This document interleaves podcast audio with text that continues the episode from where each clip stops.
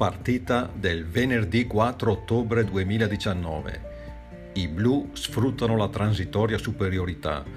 Blu gialli 7 a 5. Temperatura ad inizio partita 17 gradi. Cielo sereno. Terreno in perfette condizioni. Partita giocata sul campo grande. Le formazioni. Gialli. Buitre tra i pali. Difesa schierata con Rocco, Ferro e Piero. A centrocampo Ettore, Keegan e Domenico. Punte Andrea e Francesca. Formazione blu. Coppola in porta. Difesa schierata con Giovanni, Francisco e Sindacalista. A centrocampo Barbosa, Michele Mau. Punte Apis e Poeta. Ed ecco la cronaca della partita. Partita giocata sul campo grande, come si diceva. Gli ampi spazi penalizzano nella prima parte della partita i gialli che giocano con un uomo in meno. Infatti Pino non si presenta.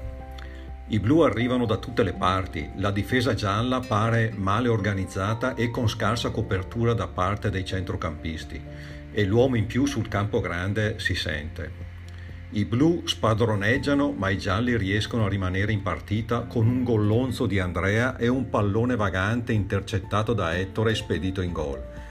I gol appaiono però frutto di azioni casuali, mentre i blu manovrano con sapienza e sbagliano molto. Finalmente entra Domenico per riequilibrare il numero dei giocatori. La sua presenza al momento incide poco ed i blu si portano sul 6 a 2. I gialli però non si scoraggiano e riescono a pressare i blu nella loro metacampo. Sale l'urlo di Zamora. Da tre quarti d'ora non facciamo un tiro in porta. Esagerato come sempre il nostro portiere blu, ma il concetto è chiaro. I gialli stanno giocando meglio e i blu sono in difficoltà.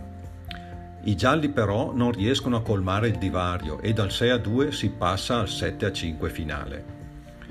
Una notizia, il satellite russo che orbita il venerdì sopra la stocchetta ha cambiato rotta, quando Mao ha detto la punizione la batto io.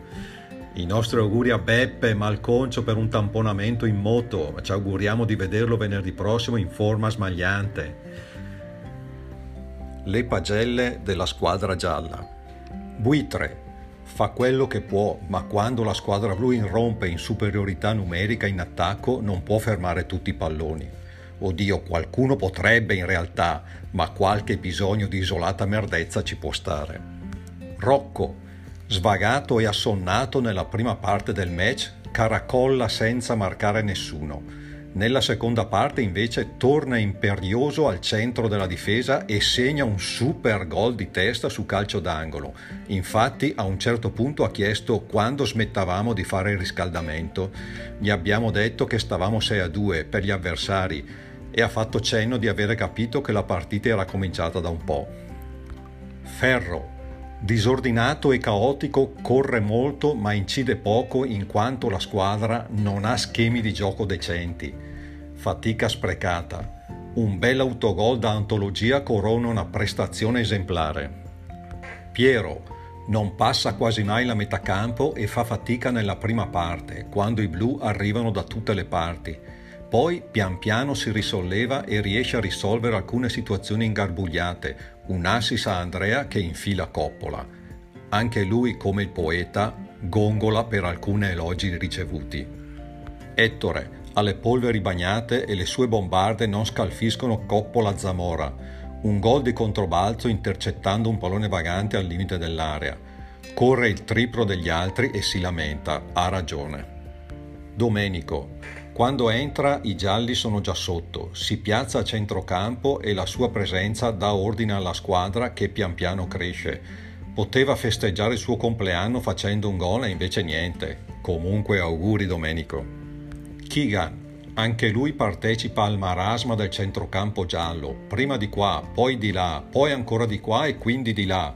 Invece di confondere gli avversari, confonde i suoi che non sanno mai dove trovarlo a un certo punto confonde tutti e fa gol. Nessuno si capacita dell'evento. Andrea, Confuso e ferraginoso viene spesso anticipato dai lanci lunghi, sui lanci lunghi. Nello stretto va meglio ma finalizza poco. Rientra a centrocampo a malapena solo quando si ricomincia con palla al centro dopo un gol. Cerca di passare il pallone a chi dovrebbe finalizzare, ma il finalizzatore sarebbe lui. Questo equivoco non viene risolto che dalla Pina, dove finalizza con sagacia interi piatti di pasta. Francesca, sovrastata dai lungagnoni grossi tre volte lei, si dimostra coraggio andando al contrasto e battendosi su ogni pallone. Sbaglia un gol clamoroso a due passi dalla porta. Consolati Francesca, non sei l'unica. Imposta il gioco con ordine senza mai sprecare un pallone. Ci pensano poi i suoi compagni a sprecarlo. Le pagelle della squadra blu Blu ordinatissimi con Mao strepitoso, salvo che per le conclusioni a rete. Prestazione eccellente al di sopra della media stagionale per Francesco e Augusto, grandi nell'interdizione e nelle ripartenze. Augusto sta crescendo di partita in partita, se continua a crescere così presto giocherà a basket. Michele, come aveva anticipato, un po' meno cursore del solito il sindacalista otto polmoni e diligenza in difesa. Apis ottimo all'inizio, in calo fisiologico dopo, ma partita da otto in pagella.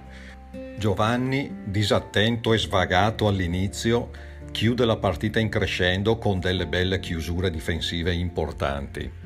Una citazione a parte per il poeta trasparente.